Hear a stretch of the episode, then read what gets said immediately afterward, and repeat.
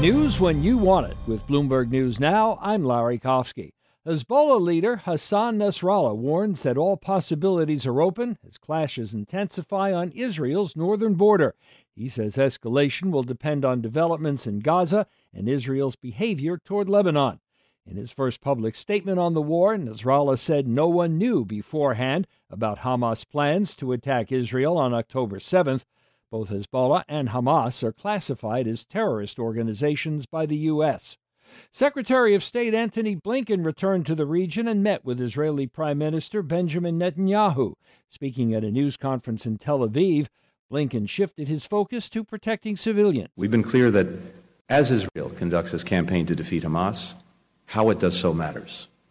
It matters because it's the right and lawful thing to do. Blinken's trip comes as Israeli troops encircle Gaza City and carry out intense aerial bombardments. Gaza health officials said one airstrike hit near the territory's main hospital, and the Israeli military said it targeted an ambulance used by Hamas militants. The U.S. says it's flying drones over Gaza to help with hostage rescue efforts. Here at home, the U.S. jobs market downshifted in October. The government reports 150,000 jobs created. That was fewer than expected. The unemployment rate rose to 3.9%. The report fueled speculation on Wall Street that the Fed will not raise interest rates again. Federal Reserve Bank of Atlanta President Raphael Bostic says policymakers have time to watch how the economy is evolving and be patient when it comes to interest rate moves. He says spending needs to slow before inflation can go down. The thing that I think people need to just keep in mind is that through this pandemic period, through this high inflationary period, we've had exceptional demand. Consumers have been continuing to spend. And once that gets back to a normal level, uh, then we'll be back in, in a more normal environment where inflation will be at 2%. Wall Street welcomed the October jobs report. Stocks rallied for a fifth day, closing out their best week of 2023. The Nasdaq led the way, climbing more than one and a quarter percent. The U.S. government has laid out a pathway for placing firms other than banks under strict Federal Reserve oversight, a major regulatory threat to hedge funds and investment companies. After months of back and forth, Washington's top financial officials have released a new framework for designating financial firms as systemically important. That too big to fail tag brings major compliance costs and regulatory headaches it has mostly been applied to large Wall Street banks since its introduction more than a decade ago. President Biden was in Lewiston, Maine on Friday, where 18 people were killed last month in the deadliest mass shooting in that state's history. He and the First Lady are meeting with victims' families and first responders, and he says it's time to use common sense regarding guns. Reasonable, responsible measures to protect our children, our families, our communities. Because regardless of our politics, this is about protecting our freedom to go to a bowling alley, a restaurant. The Supreme Court is adding a second gun rights case to its current term.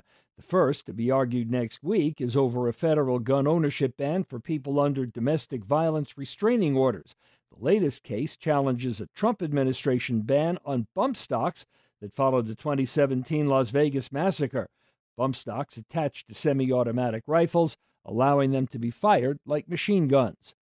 The New York judge presiding over former President Trump's civil fraud trial has ordered the former president's lawyers to stop referring to his law clerk and other staffers. He cited a flood of threatening and harassing emails and voicemails to his chambers in recent weeks. The judge expanded an earlier gag order to include lawyers representing the former president and his sons, Donald Trump Jr. and Eric Trump, after the attorneys made repeated inappropriate remarks about the clerk in open court. Sentencing has been set for March for Sam Bankman Fried, founder of the FTX cryptocurrency exchange. He was found guilty this week of fraud in connection with FTX collapse. He faces decades in prison. A Silicon Valley group says it has acquired all of the land it needs to build a utopian city in Northern California. Flannery Associates owns over 53,000 acres, on which it plans to create a walkable green community that it says will generate thousands of jobs. And that's news when you want it. With Bloomberg News Now, I'm Larry Kofsky. This is Bloomberg. The countdown has begun. From May 14th to 16th, a thousand global leaders will gather in Doha for the Qatar Economic Forum powered by Bloomberg. Join heads of state, influential ministers, and leading CEOs to make new connections, gain unique insights, and uncover valuable opportunities in one of the world's most rapidly rising regions. Request your invite for this exclusive event at QatarEconomicForum.com.